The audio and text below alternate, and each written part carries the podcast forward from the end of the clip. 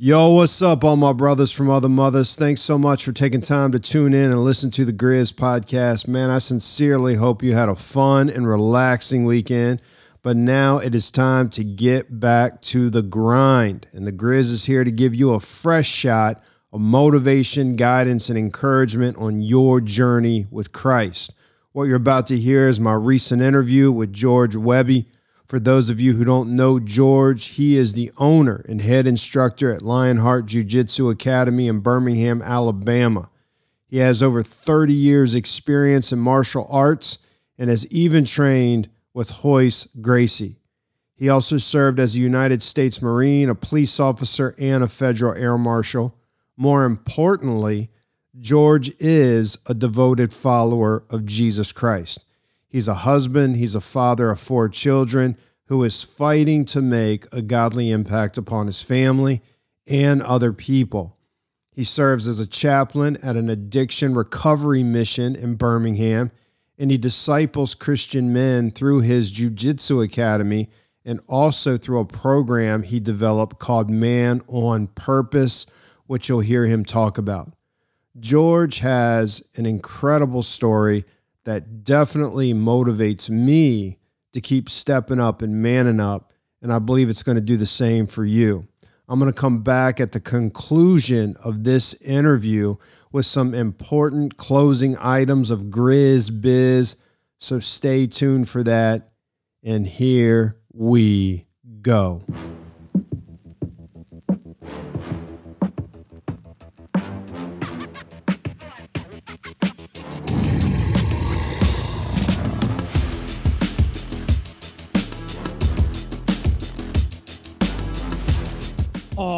Yeah, y'all know what time it is. You're listening to the Griz Podcast. It's gonna be raw, it's gonna be real, and it's gonna be relevant. We're here to guide, encourage, and equip you to live the manly life that God is calling you to live. It's time for you to step up and man up. That's what God expects, and that's what this jacked up world desperately needs.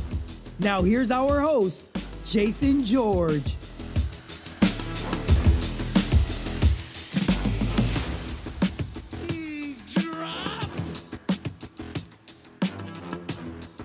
George Wehby, welcome to the Griz Podcast, brother. I am glad you are here.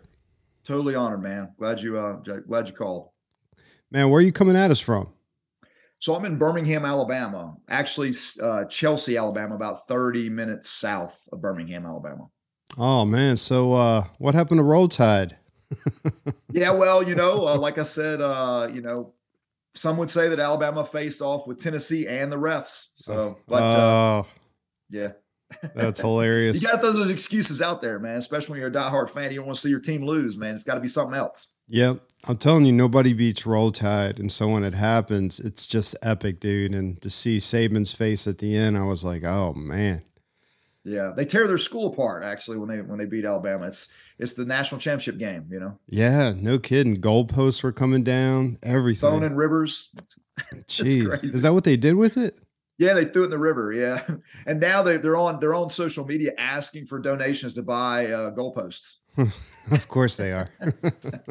we'll probably have to I don't know pay that somehow in taxes or something.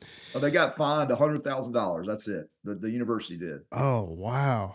Yeah. Who finds the university? Well, the NCAA, uh, NCAA uh, fined them for failing to secure the field and the, the, yeah, something like that. Yeah. Oh, that's jeez. Who, that's who fined them. Man, I didn't know that.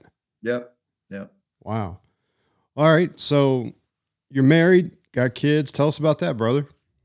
Yeah. So me and my wife been married going on 28 years. Uh, coming March, uh, we have four children: uh, 25, 22, 21, and then 13. Uh, three daughters are the oldest, and my son's the youngest. Uh, my oldest daughter's married. She lives right up the street uh, with her husband, and we we have a granddaughter. She's one year old. Her That's- name's Tatum. That's awesome. That's exciting. I haven't hit the grandpa years yet. My oldest is 23. So Yeah. looking forward to that, but yet not ready. Yeah, for sure. You look a lot younger than me, man. You're, you're 47. Like weathered. You're 47. 47. Man, Yeah. you're older than me by like a little bit. I'm 46. Wow. You've been, I think you've been beat up more. I mean, I've been beat up, but I think you've been. So you're acknowledging that I'm uglier. I got it. See, see what he just did there? You did it. Yeah. Oh man. okay. All right. All right. I see we're, we're going here. We're gonna talk some martial art jujitsu later, so I'm excited. And I'm just kidding, man. Dude, you're probably dishing it out more than anybody's giving it to you. Um, yeah. let's see. Tell me about your home life growing up, man. I always like to hear from guys with that. Like, did you grow up in a Christian home? Was it a tough upbringing? Um, give us a little background on you. Okay. Yeah, sure. So the the, the upbringing I, I, grew up in was very um, loving home, but at the same time tough love. Like uh, especially you know relationship with your father. Uh, always a high standard of performance in my house. Um, I would say if it was negative at all, it was literally the expectations were so set so high that that failure was almost um, a constant, and therefore you kind of had this feeling that you're always letting your dad down. And that, that's a driving factor for any man, you know, obviously. And so definitely it was for me as well. But we were raised in a, in a Christian home. Uh, my father was a little checked out on all that. You know, that was kind of my mom's shtick. You know, she would make sure we get to church on Sunday, Wednesday, uh, always in sports. My mom had a philosophy of raising boys. She said, keep them in church, keep them in sports, you know, keep them out of, uh, you know, bad elements and bad folks. So, and, and it, it worked out pretty well for me and my brother.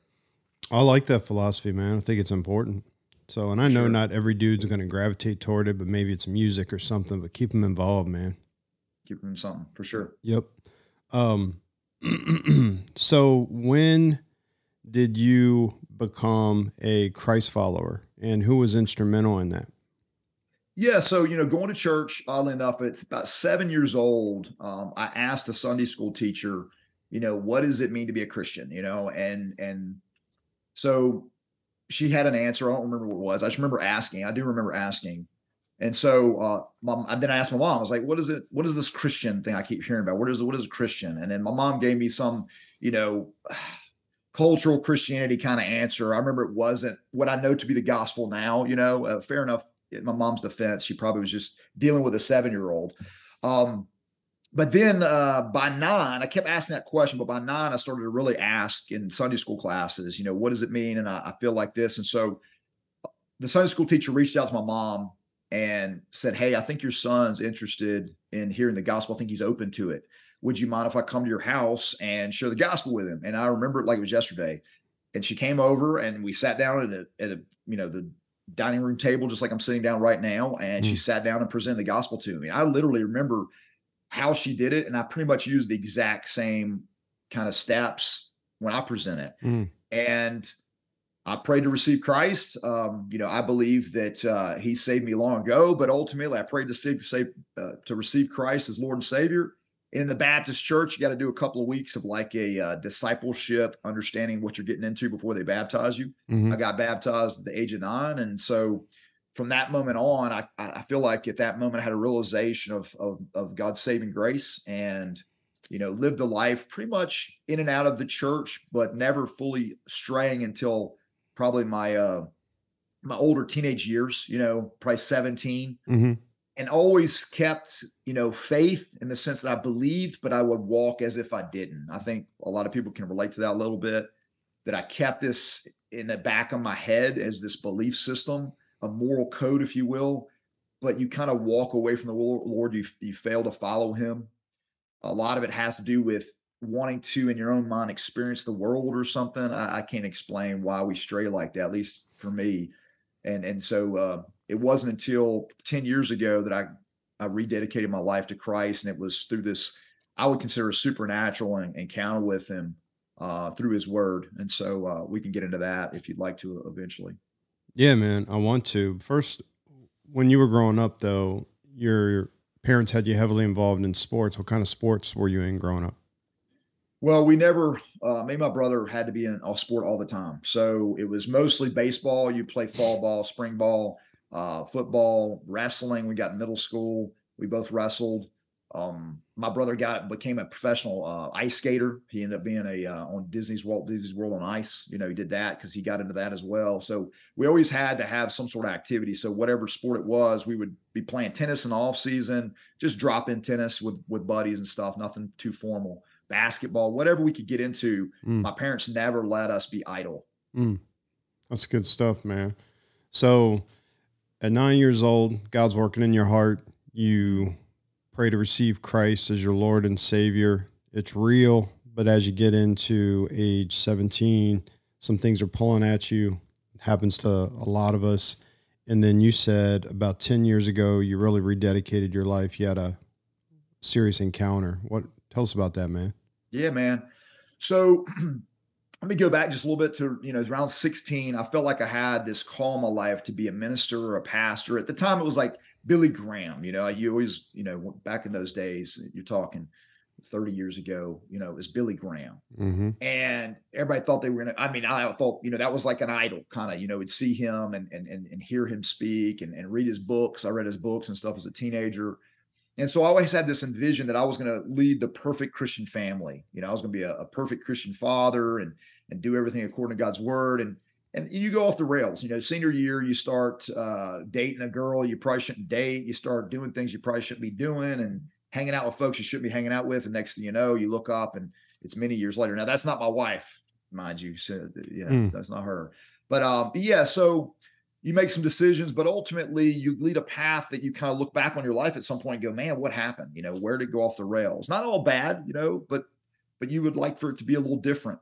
Yeah. And so uh when I was 16, I had this envision I was going to have these. I would teach my kids about Christ. I would raise them in the church. We would be like the the Christian family, you know. And and by the time I got 10 years ago, my middle daughter, who's 22 now, obviously she was 12, and me and my wife were on our way to watch a movie.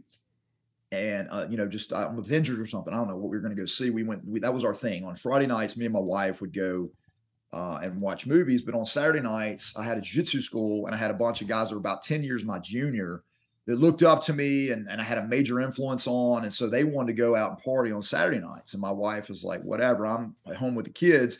So Friday night, I would take her out to dinner and a movie. And then on Saturdays, I would go out and party with the guys. And when I say party, go to, you know, uh, nightclubs or whatever and just, and just drink and, yeah. you know, and, and, and hope to get home safely kind of thing. Really stupid behavior. But anyway, but I had this influence. I used that influence to obviously they would buy me drinks and they would pick me up and bring me home. It was like this weird little fiefdom that I'd, I'd created for myself, you know, mm. this cult of personality. And that martial arts has that effect on people. We can get into that too, if you'd like as well, how, why that's the case. But anyway, so that's the case. And so we're driving to this movie and my, it was around April 10 years ago and my wife says to me, Hey, you know, Emma asked for something for Easter that kind of took me by surprise. And I was like, What is that? Now, mind you, at this point, Easter t- to me was like Easter bunnies and, you know, candy and searching for eggs. Now, once again, I believe in the resurrection. I had all these beliefs that I just didn't walk out and didn't share with anybody. It was like something I kept, you know, in the periphery. Mm-hmm. And so I was like driving down the road and, and, she said, Yeah, she said she wanted a Bible.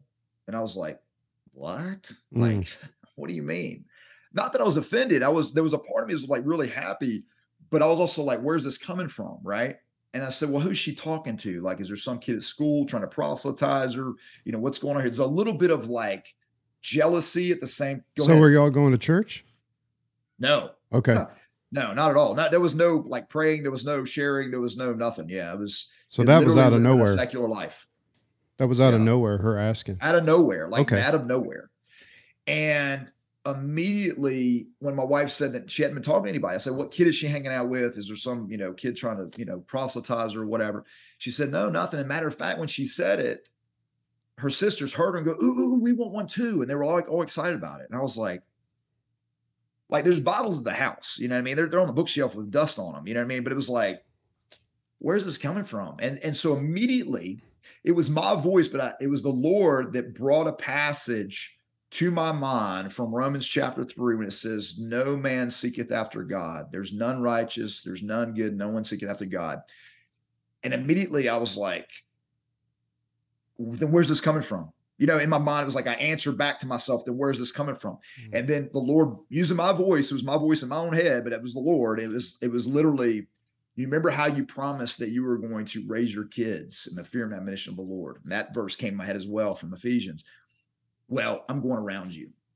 Mm. And I remember I was just sunk in my chair, like as I'm driving this this minivan to the thing, and I was just going, this sense of like there was a little conviction and condemnation, a little kind of mixture of this like, oh no, this OSM moment, like, you know, and I said, no, no, no, you're not, Lord. No, you're not. And so I said to my wife, I was like, hey, if they want Bibles, well, then let's do this. Let's let's go to a labor movie. There's a bookstore along the way. We'll get them Bibles.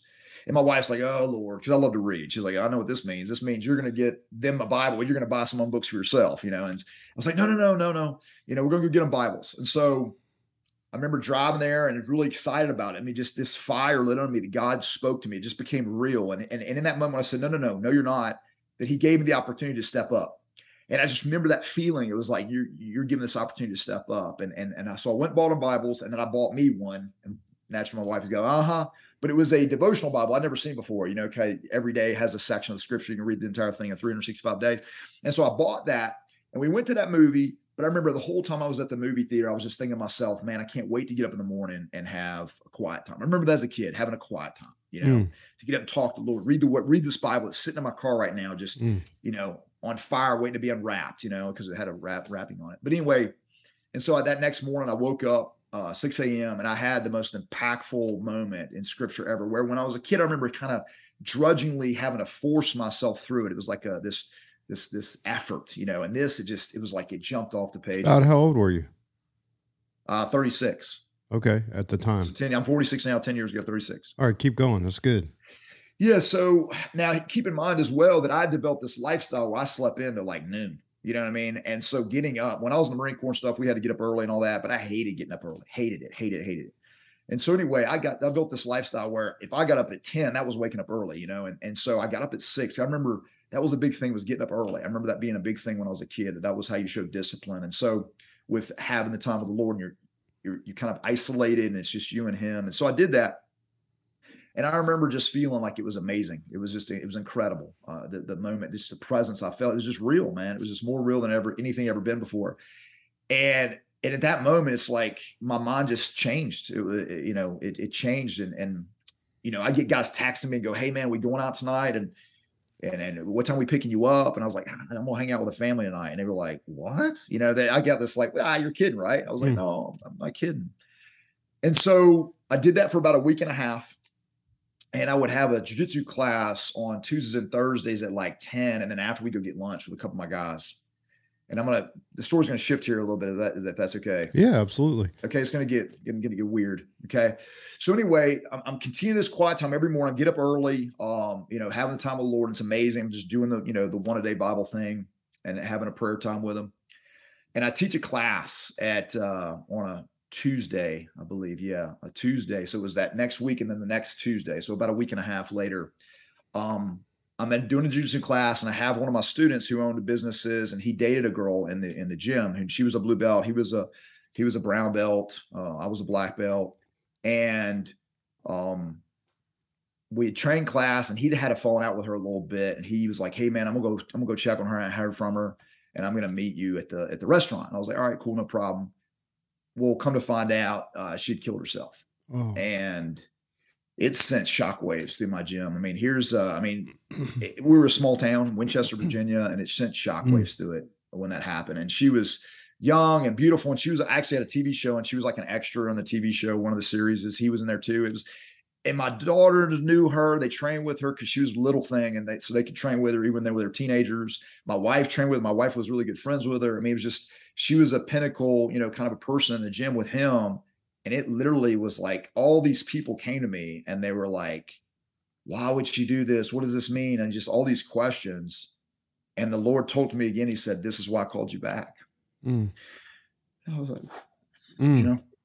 So you feel like he was calling you back, like yeah. I need to use you yeah, to dude, be more than an instructor yeah, man, I, people came to me like, man, what's going on, dude? Like, why would this happen? You know, I thought she was like a Christian and all, and I was like, because me and her would have conversations, but we were both in a similar vein. We both believed, mm. but yet, eh, we kind of live in life, kind of thing, and and it was just wild, man. And and he was like devastated. My my student that that dated her, he was obviously devastated because it was an argument they had, and he was just, it was just chaos. It was crazy, and and and the Lord just had this soothing and man, we end up having a memorial service, a Christian like where there's the sharing the gospel on at my gym. Before we were hosting UFC parties and getting hammered, you know what I mean? And now mm-hmm. we're doing that, and, and eventually I'm baptizing dudes in rivers. I mean, it, it got weird, man, good weird. You know what I mean? Mm. It was like it was just wild, dude. It was wild, man. That was the beginning of just a crazy ride until the moment we're sitting right here, man. Man, that's awesome. It's a new way to be human, brother. Yeah. You know, one of the things you said is like your daughter wants the Bible, and then all of a sudden scripture starts coming to mind, and you hadn't been in the Word, you hadn't been going to church. This is stuff from early in life that was implanted in your heart and mind. And God 20 says, years earlier. That's right, man. And God says, My word won't return void. And Amen. it also says, train up a child in the way he should go when he's old. You know, it's the actual translation is not, um, and he will return to it. It's, it will return to him. Like Yeah. it does, it's in you, man. And it, it's right. awesome that it came up and God was like using that big time. Yep. Yeah. Amen. 100%. I have no doubt. Mm. So, one of the things you said, want to circle back to. There's so much, man, but you said something about getting up early was crucial. There's a discipline. You knew that that's what a disciplined life looked like, but it was also important, like to start your day with God, and that's something that I'm really big on. I struggle too. I'm not a morning person, but I'm trying every day to discipline myself. You get up, you start your day with God, and then you get at whatever you got to get at. Talk about that a little bit, why that's important for men. Amen. Well, the Lord did it. First of all, if, if it was good enough for the master, it's good enough for me. Mm, And I and I hear guys say, "Hey, well, I'm an evening guy. I like to do it in the evening." And and I get all that, man. I used to be that guy. And even when I started coming uh, into the Lord, that excuse kind of wanted to come up. And hey, listen, I know lifestyles change. I'm not sitting here telling you got to do it a certain way. I just feel for me, it's vital because it's I'm sacrificing something. There needs to be some sort of there needs to be some pain to this. You know, we're to suffer with Him. And guess what, man?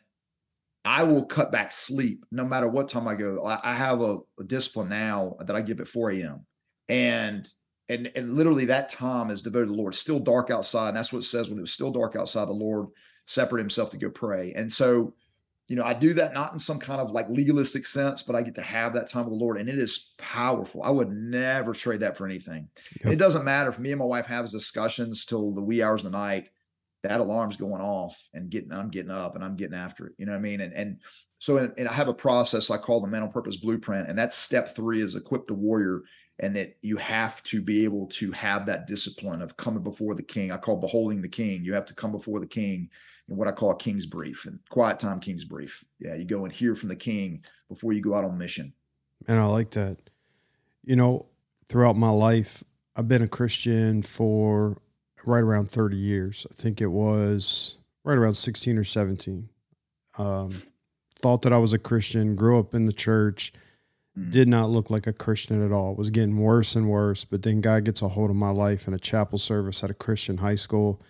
And um, throughout the 30 years as a Christian, every man and even women that have had a deep spiritual impact upon me. I'm talking people that walk with God. I have never known any of them that did not get up early and start their day by seeking God. Not one. It is a common attribute, like for all of them.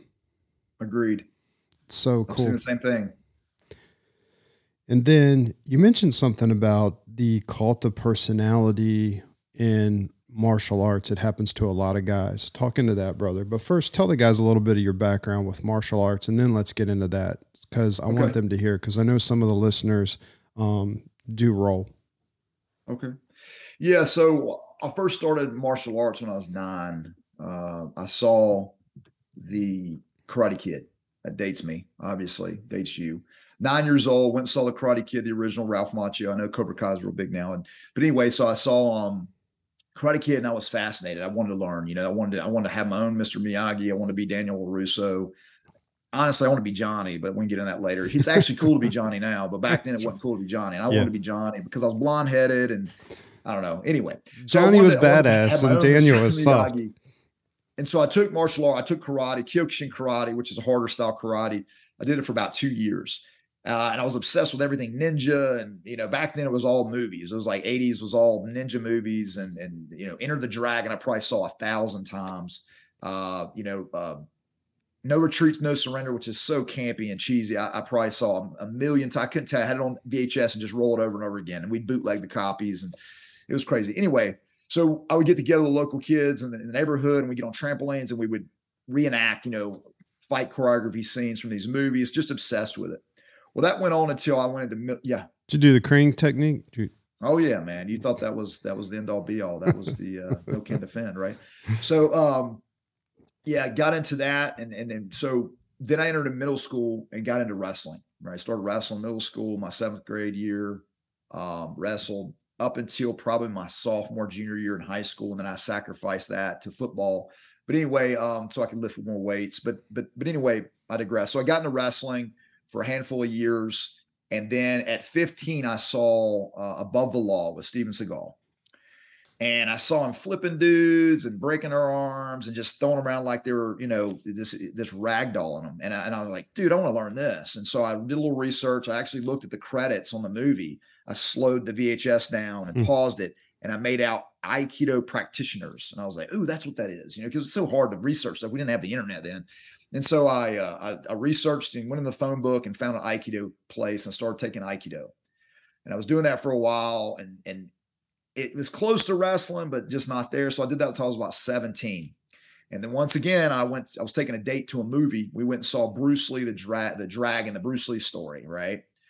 And so while I'm in this going to this movie theater, there's some dudes outside doing a martial arts demonstration, and they're doing Jeet Kune Do. They're doing like some energy sensitivity drills and stuff. If you're familiar with the, the art of Jeet Kune Do. Um, and so anyway, I kind of asked them, got some cards from them and stuff, and watched that movie. Naturally, I'm infatuated, and I run off and try to start doing that. Well, while I'm training that art, UFC one comes out on Mm. pay per view, and you know I got a video of it about a couple days later. A buddy of mine had got it on pay per view and he recorded it. And back then, see, everybody's so used to having UFC now, but back then it was almost like pornography. Watch this, like you're watching a snuff film. That's right. It was like, dude, you gotta underground, man. this thing. Huh? It was like underground, like almost Yeah, forbidden. I was like, dude, you got to see this. This is crazy. They're really fighting each other. Like Yeah. they're not. It's not a movie, man. They're like, there's blood and everything. I was like, yeah. So we all kind of gather around, almost like under a sheet or something, as we're watching this thing. And I was amazed. And like as I'm watching, it was live to me, but it was recorded, right? And it was like Brazilian Jiu-Jitsu. And I was like, what? That sounds fake. That sounds made up. Well, here's the deal. All martial arts are made up, right? Hmm. But anyway, so I was like, that dude's gonna get wrecked. This big old guy, and we watched, and he just wrecked dude. Made it like it was easy. And it looked like wrestling to me. So I was like, wow, this looks like wrestling, but I don't understand what he's doing. Do you remember So who I that guy was? Huh? Do you remember who that guy was? Yeah, Royce Gracie. Yeah, it was Gotcha. Royce. I've trained with Royce. It was so so it's cool. So I um I went to uh, uh I went back to my Sifu at the Jeet Kune Do place, and, I, and I'll keep his name off the record here. But it was like I said to him, you know, hey man, did you see this Ultimate Fighting Championship thing? And he goes, those guys need to stand up and fight like men. And I was like, yeah, yeah. And I thought to myself, I was like, well, that sounds like a cop out. I mean, we're like Bruce Lee's fighting method. Bruce Lee's supposed to be the best. That's your answer is that they should stand up and fight like man. I was like, what would you do about it? Because I was a wrestler and I was like, dude, I feel like I could get you on the ground and you do what to me? You know what I mean? And so in that moment, there was like a seed kind of planted in 93 about doing the UFC. I mean, to to to to see this thing and, and to get into Brazilian Jiu-Jitsu, but you couldn't find it anywhere, you know. Mhm. So it was till six years later I finally got into it. I was in the Marine, I'd gotten out of the Marine Corps, I was a police officer and and finally got into it Mm. officially. That's awesome, man. Yeah. Yeah, I remember the first time I saw it. Um, it did feel like you were watching something like the movie Fight Club, and I was like, "This is real." Like blood was f- flying, and they didn't have all the rules like they do now. Man, it was just like Yeah, I'll turn this down. go for it. So you said that through your years in martial art, you see a lot of guys develop a cult of personality. Explain that, brother. Yeah, so it goes back to that Mr. Miyagi syndrome. You know, everybody wants their own little Mr. Miyagi that not only teaches them the art, but teaches them philosophies of life and how to think and how to how to how just to, to be. You know, just to be. And so there, you know, martial arts has this huge crossover uh, into other areas. It's not just an activity. It's not like having a coach in sports. Yes, a coach in sports has definitely influence on young men's, you know, how they think and how they talk and how they act. But martial arts has a, another connection to it. It's like this guy's supposed to have not only the answers on the matter in the dojo, but about all of life. It has this philosophical, kind of almost religious connotation to it. And so there's a lot of power in that. There's a lot of attraction to that to not only have a, you know, kind of a guru, but also to be one because mm. it gives you a lot of power, a lot of influence. And so that was part of that revelation the Lord showed me in that moment with my daughters that you've been squandering all this that I gave you, not only in your family, but also with the platform I'm giving you. You using it to, to get drunk with these people and to have parties and for them to, to hang on your every word when in reality, I've given you this so that they can know me. Mm. That's good, man. I see what you're saying. You're right. Coaches have a big influence, but when you think about martial arts, they are I'm you're expecting them to impart more than just moves, technique. You're expecting them to impart something about the life well lived, that kind of thing. Agreed. Never thought about that. Good stuff. So you went into the Marines, and before we get into that, what that was like, I got to ask you: Did the movie Heartbreak Ridge have anything to do with that? Because man, I saw that movie as a kid, and I was like, I got to be a Marine. Yeah, yeah, definitely. The, the the character of Gunny Highway is impactful, but really, it was Gunnery Sergeant Hartman in Full Metal Jacket. Oh, that really pushed me over. It was Full Metal Jacket. It was A Few Good Men, the Jack Nicholson character, and then also uh, Clint Eastwood's uh, Gunny Highway. Yeah, the, all those really did influence heavily on my psyche. I want to do that because what I was, I kind of looked at as I always wanted to know what it was to be um, masculine, right? Um, I, I, kind of chase that.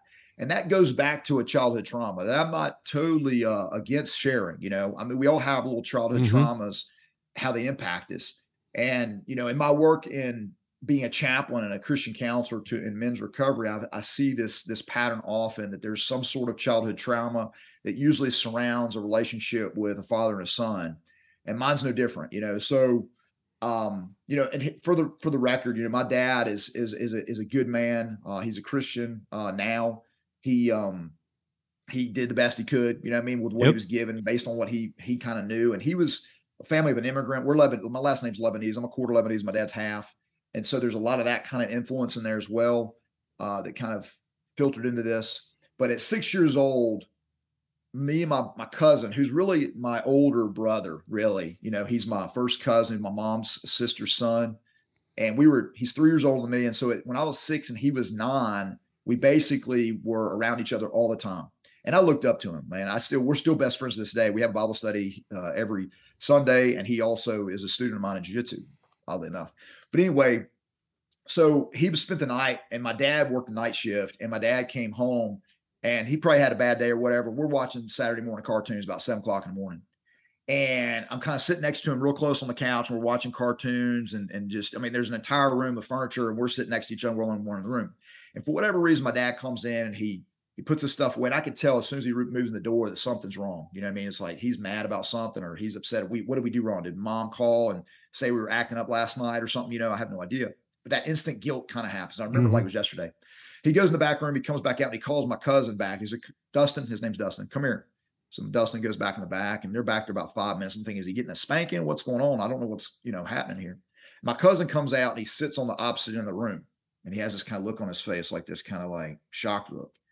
And I'm going, what happened? And he, my dad calls me back there and I go back there and he sits me on the bed and he goes, son, do you know what a sissy is?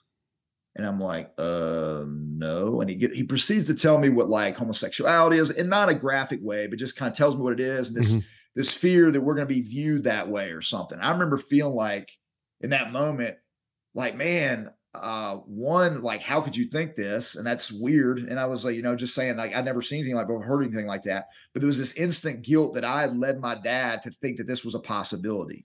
Mm. When it wasn't, but it was like this overshadowing ghost of like, and to me, homosexuality was joined with being feminine. I didn't, you know, I didn't know any better. So that's what I thought he meant. And so I didn't really understand the, the, the, the mechanical aspects of that whole thing, but I just thought it'd be feminine. You act like a girl when you're really a boy. Yeah. And so I started to obsess my mind to always proving that I was super masculine.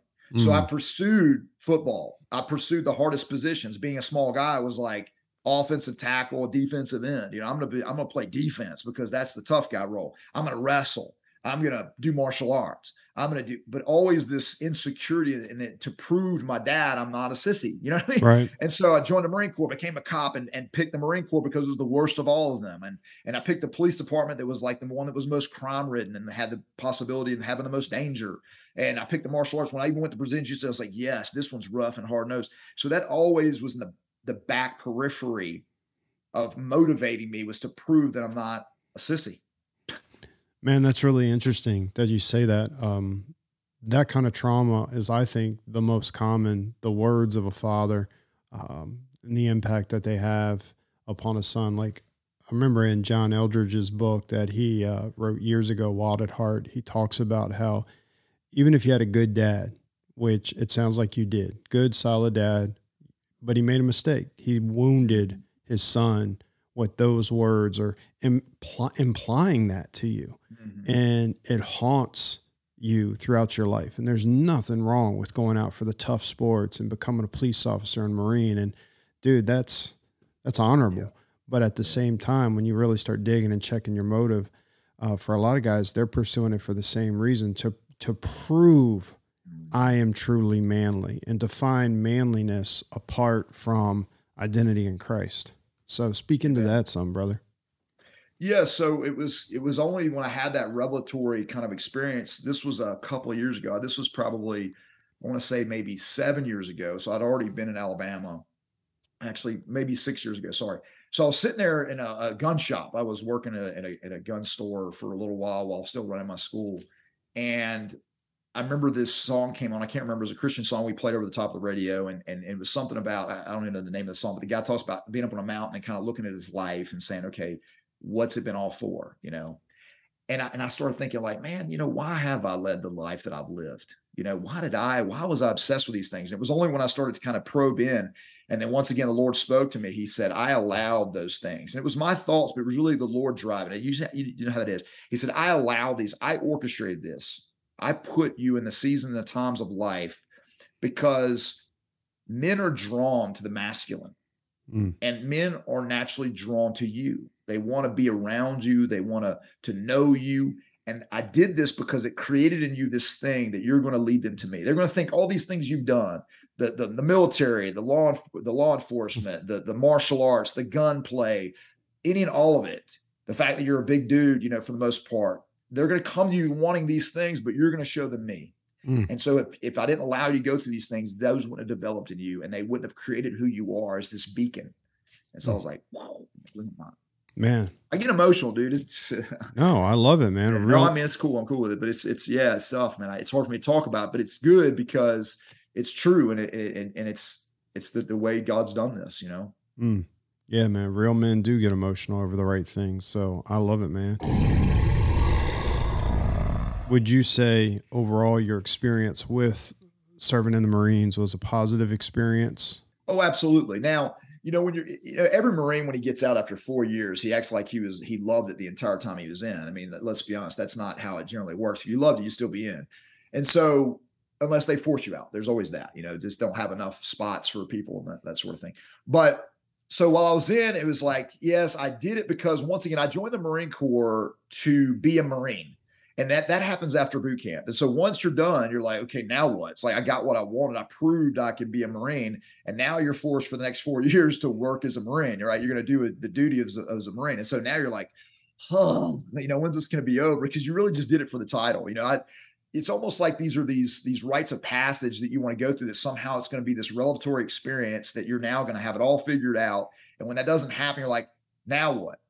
So I made the best of it in the sense that uh, you know I joined the Marine uh, the Marines to go into the infantry to be this kind of hardcore thing. I ended up in Washington D.C. in uh, Marine Barracks, Washington, which is you see the kind of the Sunday or the Saturday night parades and things of that nature, right? And so it was really kind of the uh, dog and pony show of the Marine Corps. And so I ended up being there.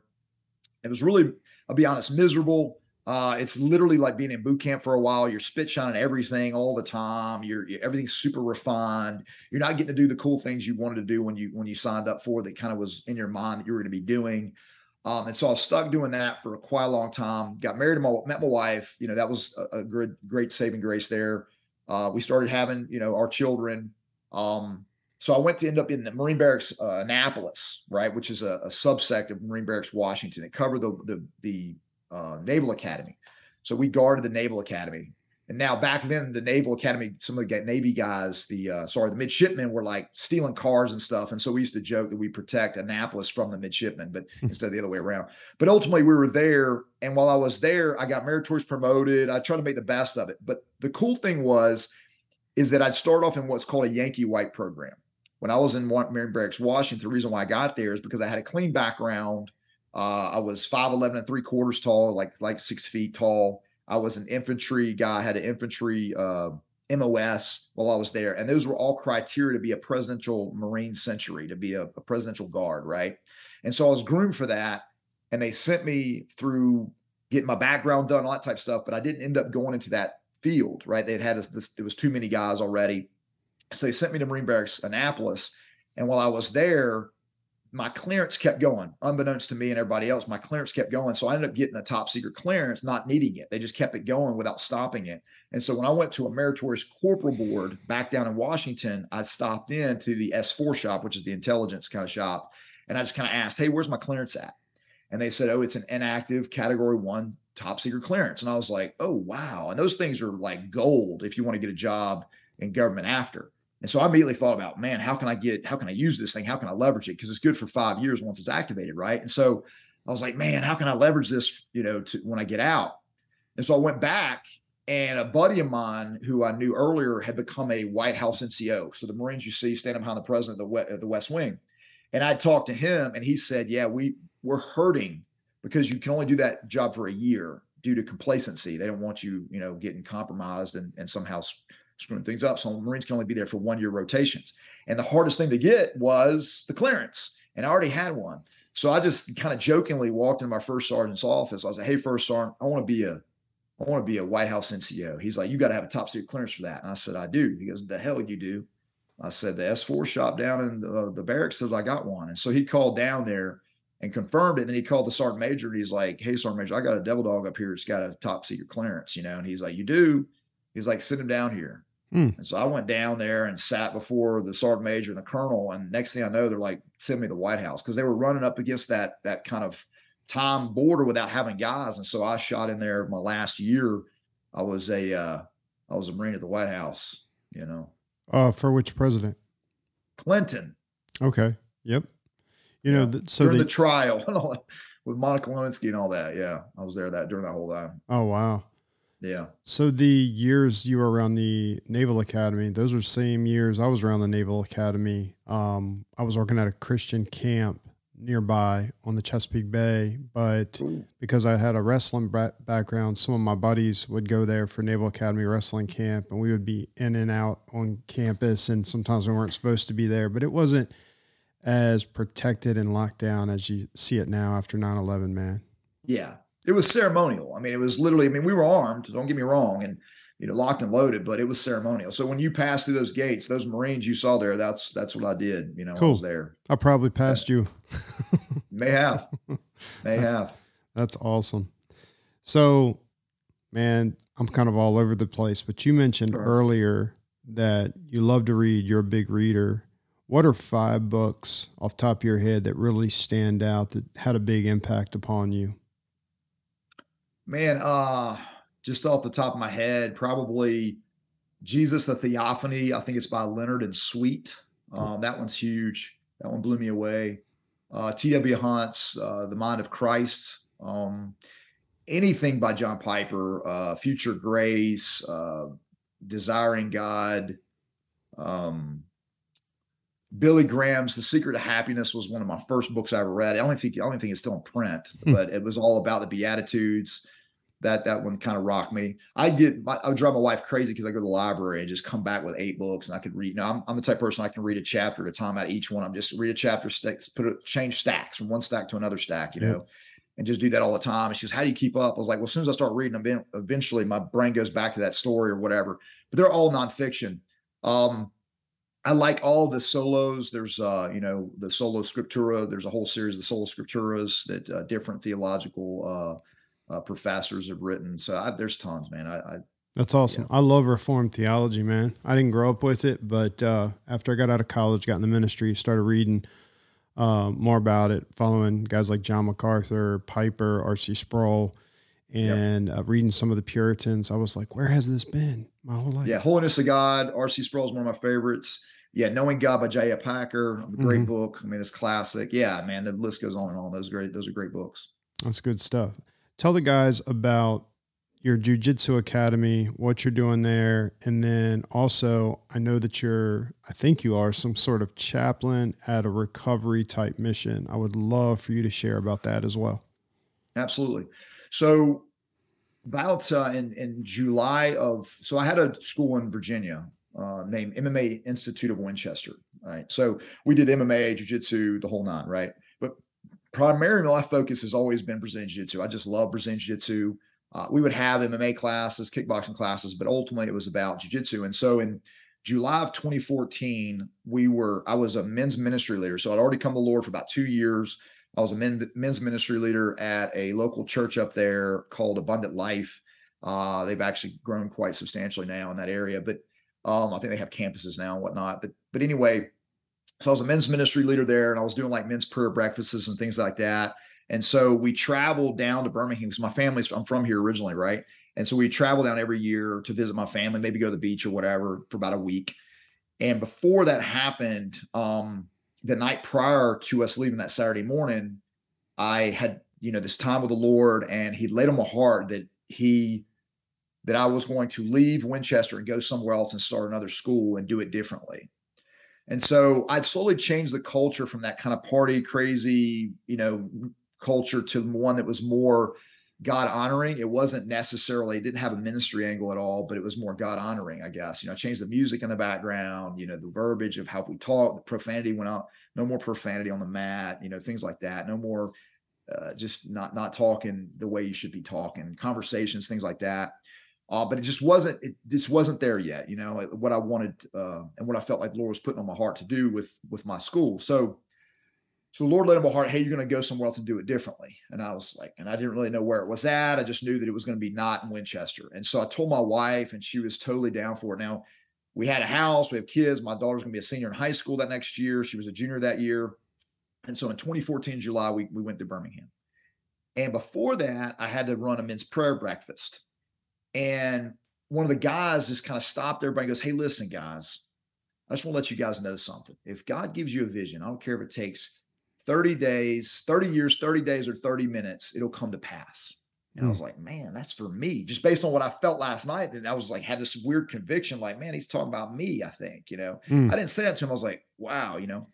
And so I told my wife, we're driving down. It's like a four, 13 hour drive down there. I'm talking, we're discussing where we're going to go. I don't know. I just said, the Lord, I think like confirm this vision, you know, about doing it differently somewhere else. And she goes, Where? And I said, I don't know. I just think it's going to be somewhere south. And I just asked, I bartered with the Lord. I don't like cold, right? And so I bartered with the Lord, but Lord, I'll go anywhere you want, as long as it's not freezing. You know what I mean? and so, uh, yeah, so I, I, but Birmingham was not on the map because my wife had always been real resistance to moving here. She's from Maryland, and and Birmingham, Alabama, to her was a lot of like you know dogs and and and and, and fire hoses and that type of thing, you know. and so she was like just totally against that sort of thing, being from you know the the Maryland D.C. area. And so we're, we're driving down here and we're having this discussion the whole time. And I decided to drop into the jiu-jitsu class down here. A buddy mine runs, you know, and I would do that every year. I'd come down and train, you know, when I'm here.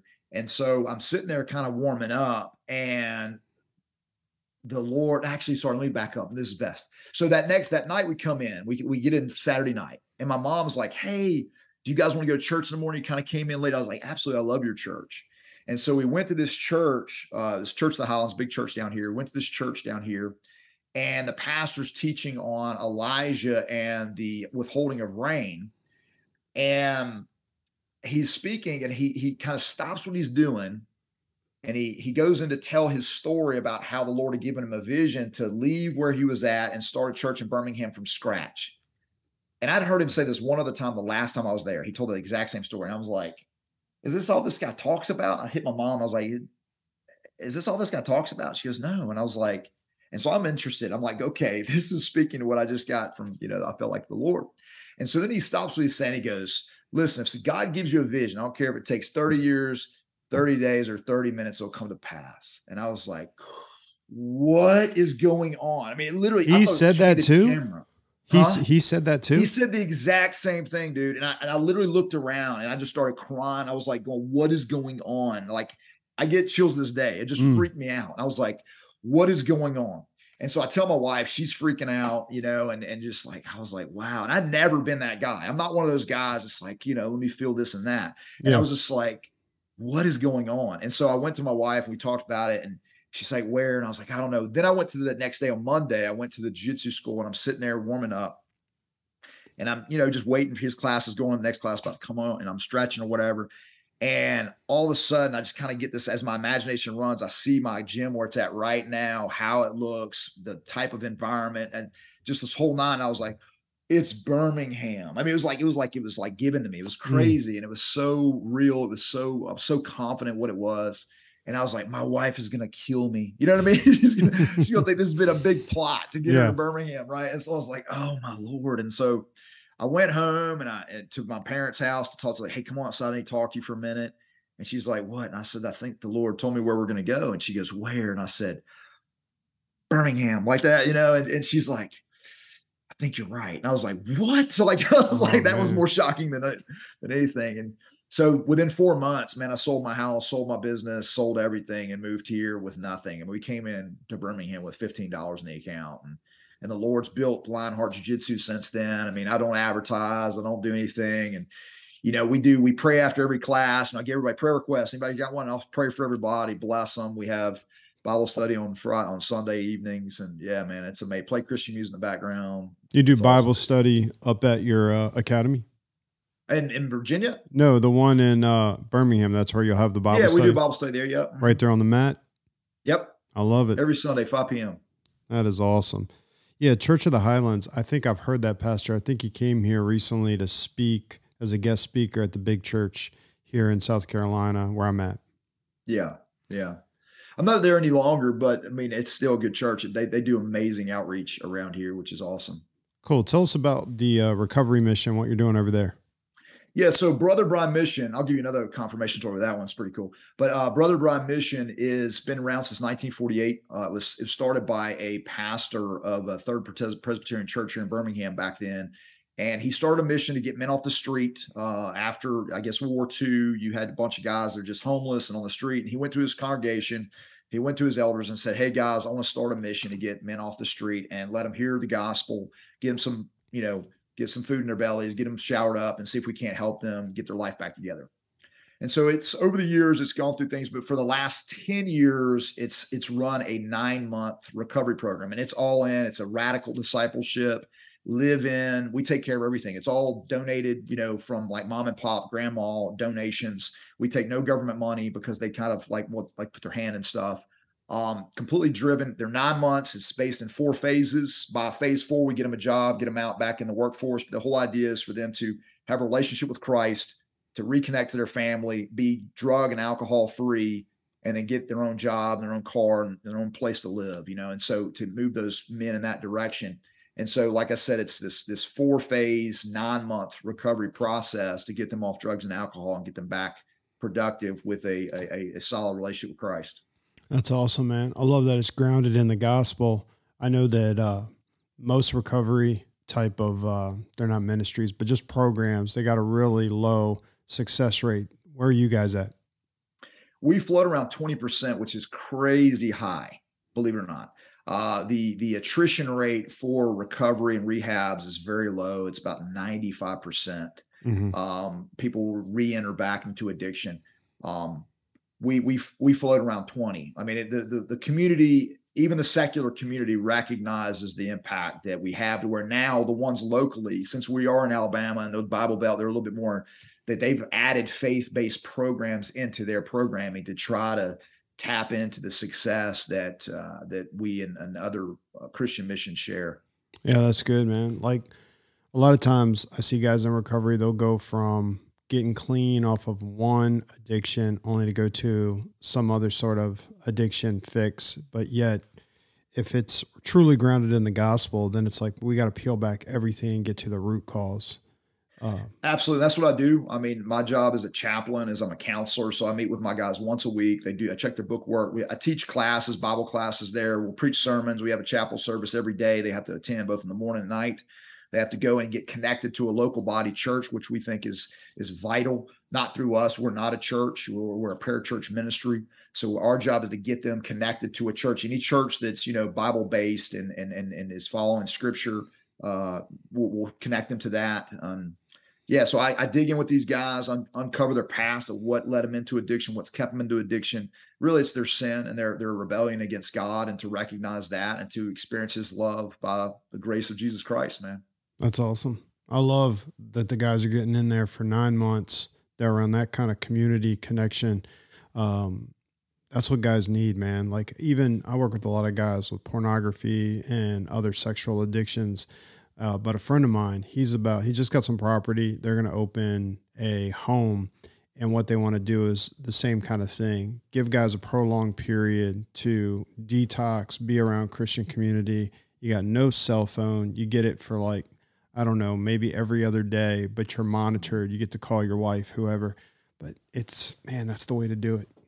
Yeah for us, they they don't get their phone until phase three back. So they have to give up their phone. They have to give up everything uh, until phase three. They can we have phones they can use for 15 minutes a day. They can connect, but otherwise they're focusing on their book work, which is getting them to turn this book, man. Getting them to turn this book. That's mm. that's the key. Mm. Now you got a book called The Lionheart Warrior Your Path to Potential, Purpose, and Power. Guys, that's available on Amazon. But you were telling me before we hit the record button that a lot of that book you've turned into like a coaching course called The Crucible. And I'm really interested in that. Tell us about yeah, it. Yeah. So so the Lord laid on my heart ultimately to put so that book, The Lionheart Warrior, I republished into another title called You Are a Warrior um, and it really is more of a call out. The first book was written from the perspective of we need to, we need, we we need to, we need to, and then you are a warrior. I changed it to you need to, you need to, just to really call out more. Uh, a little bit refining, a little bit extra kind of maybe anecdotal stories were put in, but ultimately it's uh it is going to be a book for the program that I created called the Man on Purpose Blueprint that I put as a crucible, which is the uh, training program. So the Man on Purpose Blueprint is a three step, I mean, sorry, a nine, a three phase, nine step process to take men from uncertainty of purpose to certainty of purpose in 90 days. And so, how do we do that? We go through three phases. One is grounded in knowing who you are in Christ, what you're supposed to be doing, and how you're supposed to be getting it done.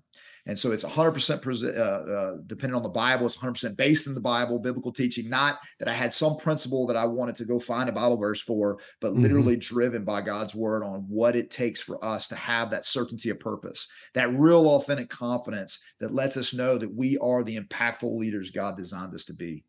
Yeah, I love it. Well, tell the guys how they can connect with you and also some of this material. Yeah. So it's real simple. It's manonpurpose.net, and that will send you to the website that actually has a learn more tab. You click on that, it opens up for the Crucible.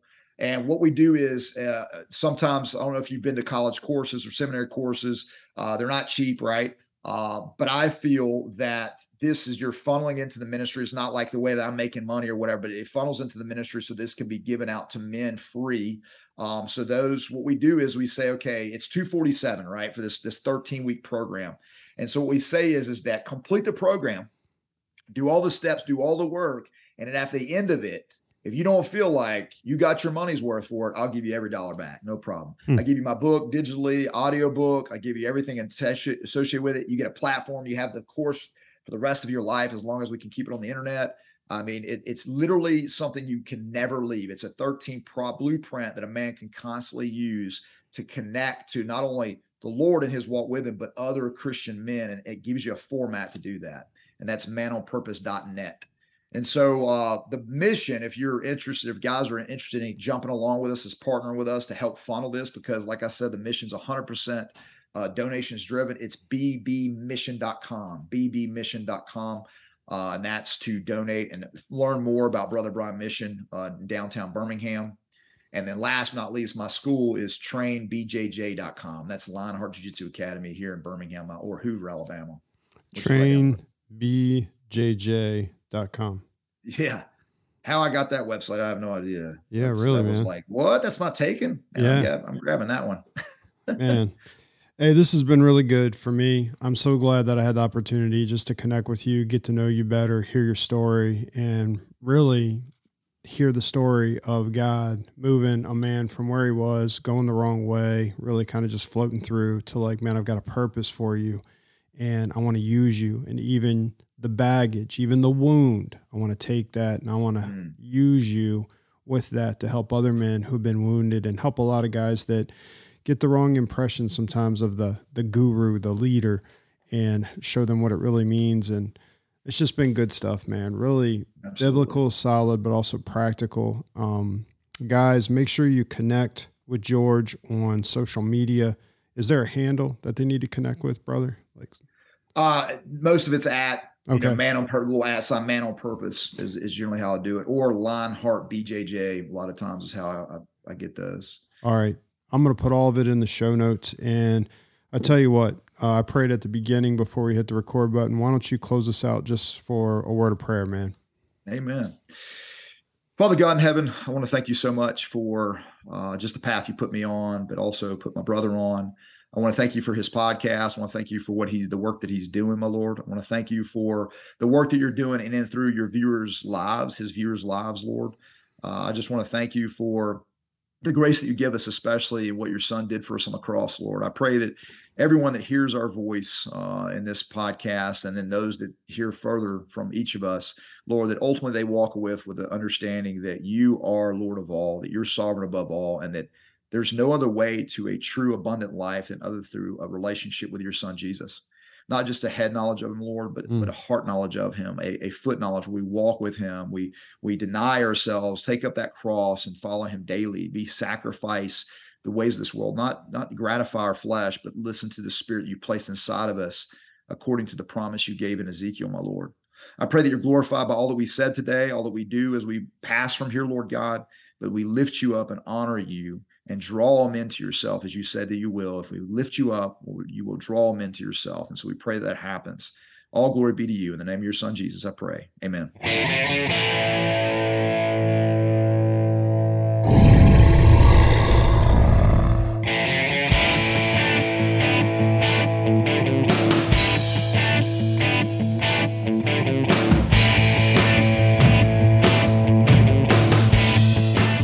I hope you enjoyed that interview, my brothers. I am telling you, that dude, George Wehby, pushes me to be a better man, to discipline and to push myself, both physically and spiritually.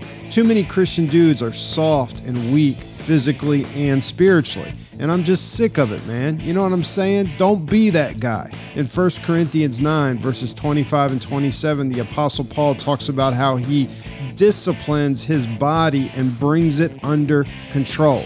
Are you doing that? If not, start working at that because discipline leads to freedom, growth, and impact. Lastly, if you're a regular listener to the Griz podcast, then stop being a mere consumer and become a partner for as little as $10 per month. That will help our nonprofit continue to do what we do. Simply go to narrowtrail.com, narrowtrail.com, click on our give page to set that up. It is safe, it is secure, it is easy, and you can cancel at any time. We need listeners just like you to support this ministry. If we're a blessing to you, then be a blessing back to our ministry. More good content is coming your way right here on the Griz Podcast. My brothers, keep stepping up, keep manning up, and discipline yourself, my brothers, both physically and spiritually. I'm out.